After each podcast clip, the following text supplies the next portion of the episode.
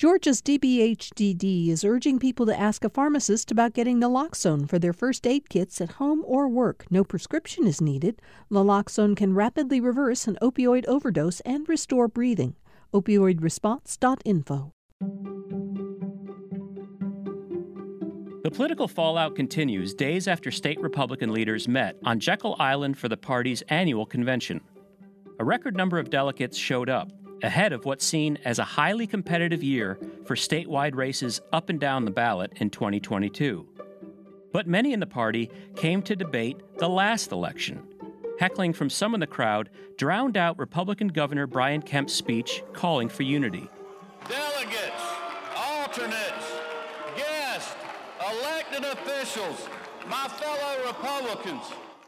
Loyalists to former President Donald Trump continue to blame Kemp for not overturning the 2020 election results, even though he couldn't have done it even if he'd wanted to. Kemp is running for re election next year. Among the primary challengers is former state representative Vernon Jones. Jones has been a vocal supporter of former President Donald Trump. After big losses to the Democrats last year, it's clear Georgia Republicans remain divided. Joining me to discuss what's at stake ahead of the 2022 elections is reporter Maya Prabhu, who covered the convention for the Atlanta Journal Constitution.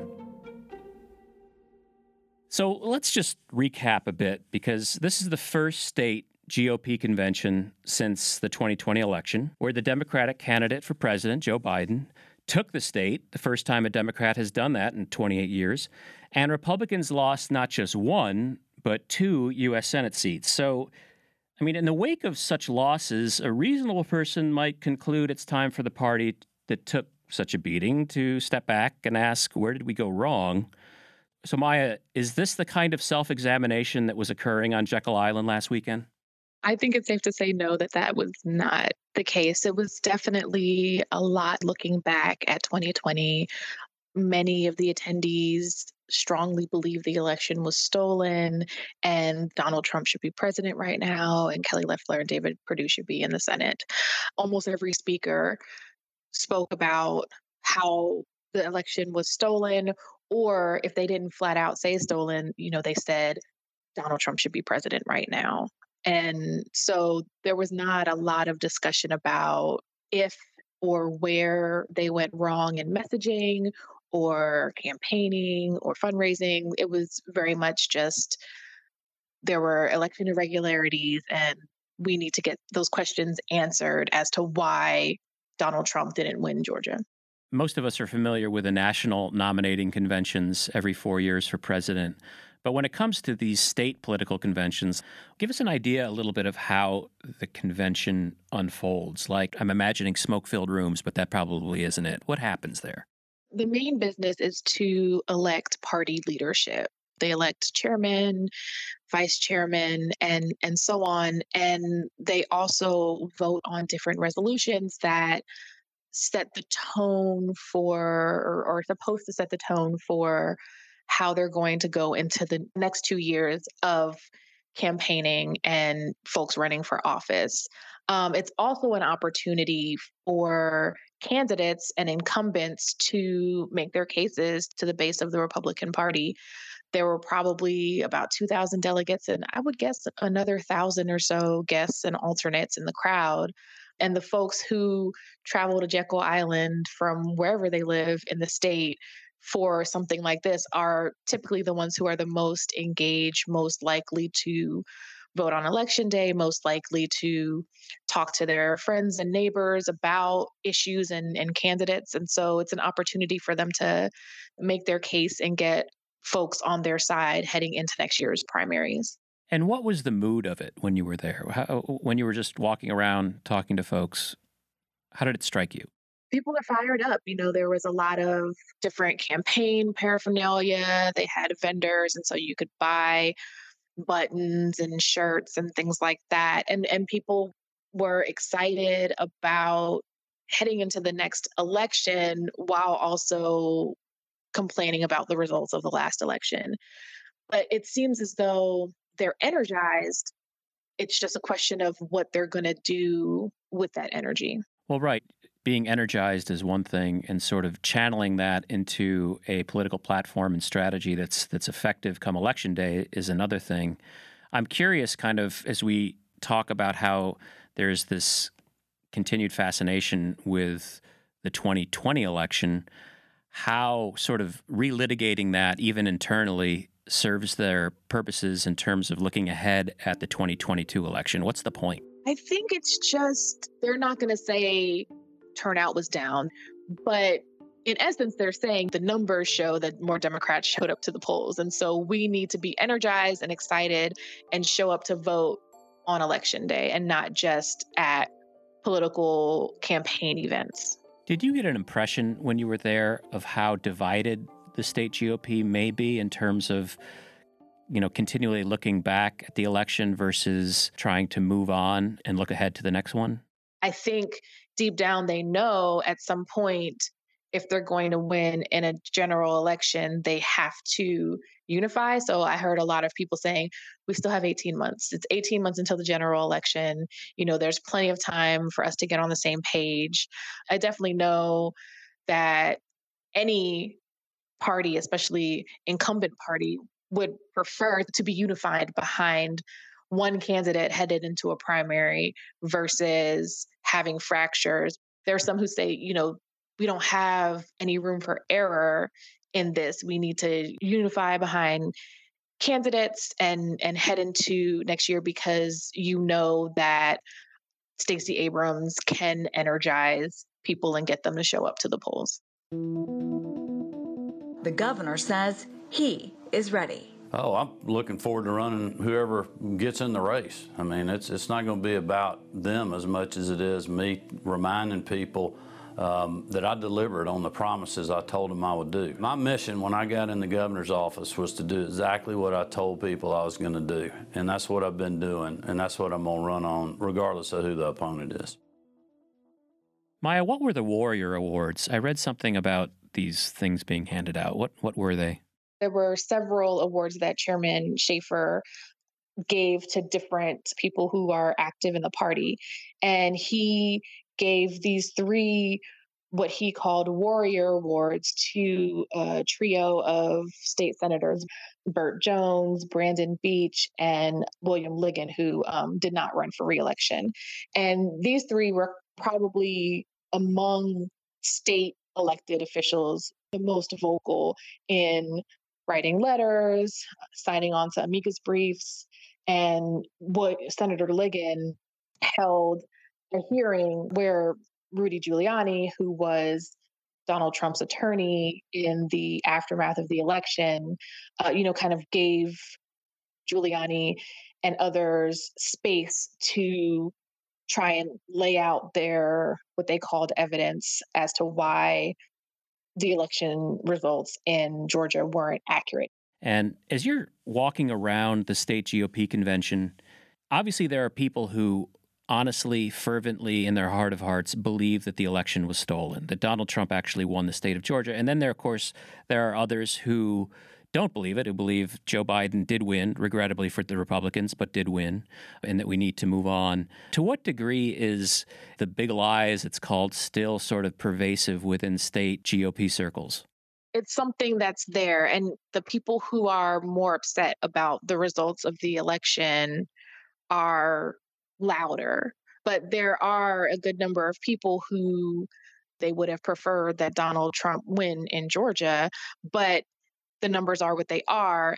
However, you know, Donald Trump still has a hold on the Republican Party in Georgia and nationally.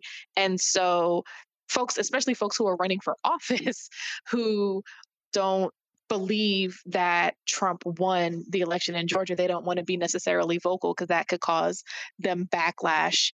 The former president has vowed to campaign against Brian Kemp. He has vowed to oppose his reelection efforts. But at the same time, he has yet to endorse any of the two primary challengers to Brian Kemp. Up next on Georgia Today, we look at how the 2020 election continues to overshadow the future of the Republican Party. Stay with us. If you like hearing the news from around the state here on Georgia Today, you'll probably like hearing how Georgia's agriculture economy feeds the country and the world on A Fork in the Road. I'm David Zelski, and on the Fork in the Road podcast, we feature stories from Georgia's farmers, fishermen, merchants, artisans, chefs, and others who help provide Georgia grown products to folks in the Peach State and beyond. Find it online at gpb.org slash podcast or download it on your favorite podcast platform.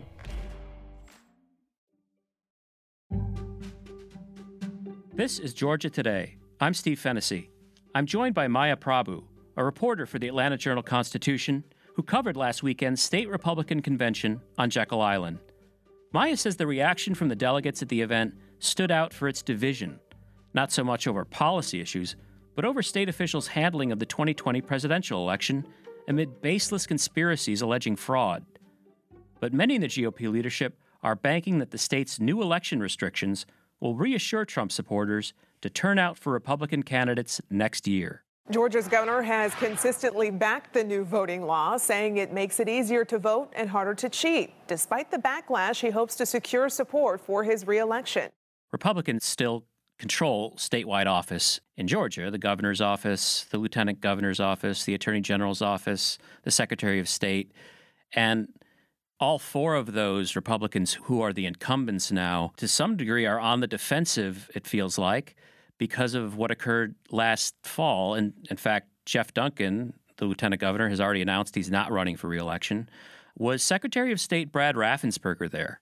He did not attend. Uh, if you ask his office, he says that he was not invited to speak, and Jeff Duncan said the same thing. And so they opted not to attend he had a number of staffers there, but he did not attend or address the crowd. But his name was invoked many, many times and drew boos every time. Breaking news out of Glynn County. CBS 46's Yasmina Austin joins me now live.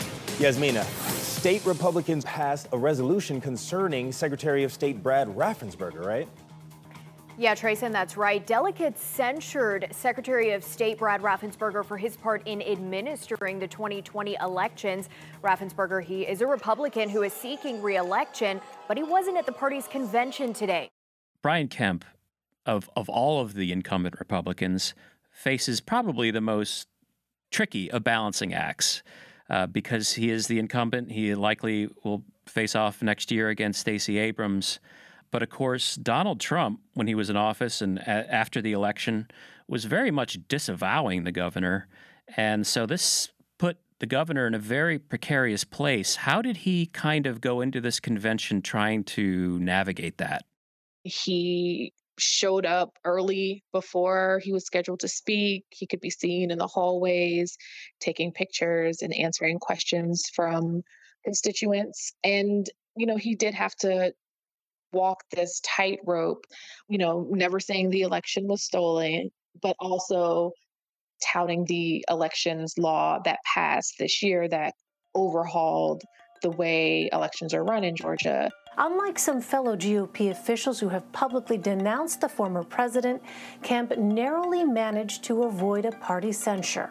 You know, he was booed immediately as he came out once they settled if he said anything that caused his supporters to applaud, people would try to boo to drown them out. And if he said anything that elicited boos, his supporters would try to applaud to drown them out. So I feel like that's a that's a good way to kind of describe where the party is right now. What was the presence of Donald Trump there?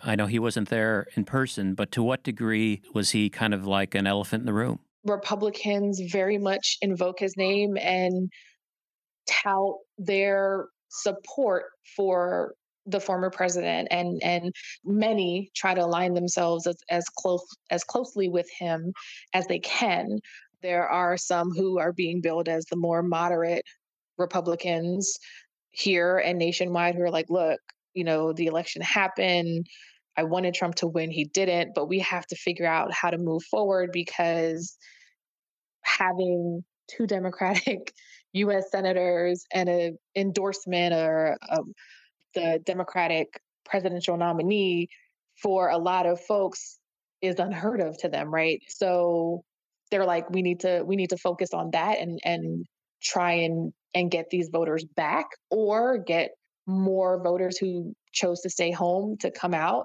next year. But then there's this other faction who, you know, they've been enamored by former President Trump since 2015, and they're just not letting that go. His presence was definitely felt. And then he also addressed the crowd with a recorded video. A video message from former President Donald Trump was also played at the convention, where he continued to sow doubt about the 2020 presidential election results and thanked his supporters. Mr. Trump was in North Carolina on Saturday speaking at the state's GOP convention. And I think going into the convention, some wondered if he would use that as an opportunity to again slam the governor. He didn't. He didn't mention the governor's name, but he did share his support for the current and then reelected chairman David Shafer, who was, you know, one of the leading voices in Georgia trying to get the election overturned in Trump's favor. I want to also thank David Shafer. He's been a tremendous chairman. He's worked so hard, and he still is. There's a lot of things happening. He's working very, very diligently. He loves Georgia, and he loves the people of Georgia, and so do I. I look forward to being with you. We're going to do a rally there in the very near future. So David Shafer, the state GOP chair, was was basically reelected for another term in that position yeah, so later in, in the day on Saturday, they held those elections. You know, we're looking at, you know, the next 12, 14 months or more of as we gear up towards the fall elections in 2022 when the governor is up for reelection as well as uh, the attorney general, the secretary of state, the lieutenant governor, everything, uh, all the state house seats, as well as one United States Senate seat. So there's a lot that's going to be happening coming out of the convention, where do you see the state GOP heading in terms of, I guess, adopting or proclaiming some sort of platform? You know, honestly, that's a good question because that is typically the kind of information that we would be able to glean from a state convention. We kind of see what their priorities are going to be heading into campaign season. You know, there are there are a few issues that they've been able to rally around anything concerning critical race theory being taught in schools, always abortion, gun rights, you know, all of the the typical talking points that conservative lawmakers run on as a platform. I think we're also going to see, you know, this continued relitigation of what happened in 2020 and how they feel as though Donald Trump should have won. And a continued making Stacey Abrams, who we think will be running, you know, she still hasn't announced, but Stacey Abrams as the the Democrat continuing to make her this boogeyman because I feel like just as much as um, Stacey Abrams motivates and excites Democrats, I feel like it's the equal response in the negative for Republicans, not only in Georgia but across the country. So you know, it'll be continued attacks on her from all sides, as well as this uh, idea that if the election were really fair, Donald Trump would be president right now. Vernon Jones is uh, at least one person so far who has announced he wants to challenge Governor Brian Kemp in the Republican primary. To what degree, if you could take out your crystal ball, are you imagining kind of a, a bruising campaign for the governor just to secure the nomination? You know, Vernon Jones is a really interesting politician. You know, he's been in politics for decades. He has always been a Democrat. He was elevated last year for being a quote Democrat who supported Trump. And it wasn't until January of this year that he announced that he would be changing parties obviously with a with a plan that he intended to to challenge Governor Kemp in the primary. People who like him really like him and are really excited by him. Vernon Jones is trying to reinvent himself as a far right conservative. And in doing so, he's pulling Brian Kemp and the rest of the field further to the right of the party. And so you've you've now seen Governor Kemp take a series of steps um, to try to placate to curry favor with the Republican base that is at best a little bit skeptical of him right now. You know, he says things that could be viewed as controversial that get folks fired up and excited. It kind of appeals to people in a similar way that Donald Trump initially appealed to people in 2015 and 2016. So it's it's really a question of how far that support can spread and if that turns into donations, right, for fundraising, turns into votes. And he's also, I think, angling for an endorsement from Donald Trump. And if you remember three years ago, a lot of people credit that endorsement from Donald Trump of Brian Kemp with winning the runoff election um, against then Lieutenant Governor Casey Cagle. So it'll be interesting to see if Vernon Jones gets the endorsement and if that turns into more votes on primary election day. Yeah, it very much feels like Georgia, to some degree, is a microcosm of the future of the Republican Party because the future is very much up in the air in terms of what direction it appears to be going in. What are things we should be looking for that's going to help us understand better the direction the party, the Republican Party, may be going in? I think it's definitely going to be watching to see who all else announces for these different offices, right? It's, possible that some candidate that we haven't thought of could announce to win a primary Governor Kemp. Um, we're expecting more announcements for the lieutenant governor's race. I think that's going to be the next thing to see who announces and then what what the reaction is from folks in the Republican Party to the people who announced that they're planning to run for these, especially these statewide offices. There have been all these rumors around Herschel Walker and whether or not he's going to get in for U.S. Senate. I was told he was definitely going to announce during the convention. Obviously, he didn't sh- even show up.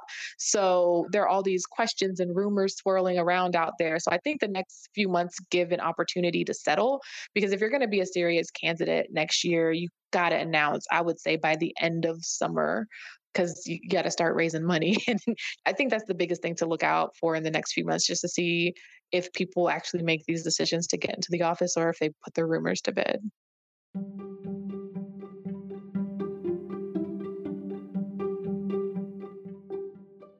My thanks to Maya Prabhu, who covers politics for the Atlanta Journal Constitution.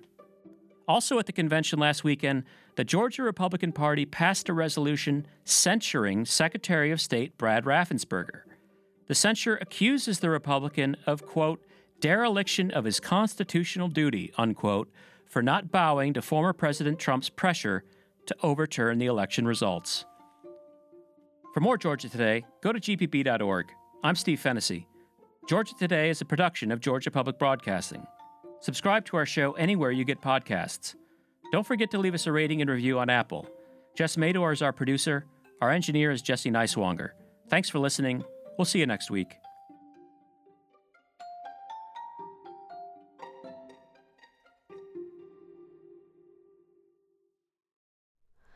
Hi, it's Terry Gross, the host of Fresh Air. We bring you in depth, long form interviews with actors, directors, musicians, authors, journalists, and more. Listen to our Peabody Award winning Fresh Air podcast from WHYY and NPR.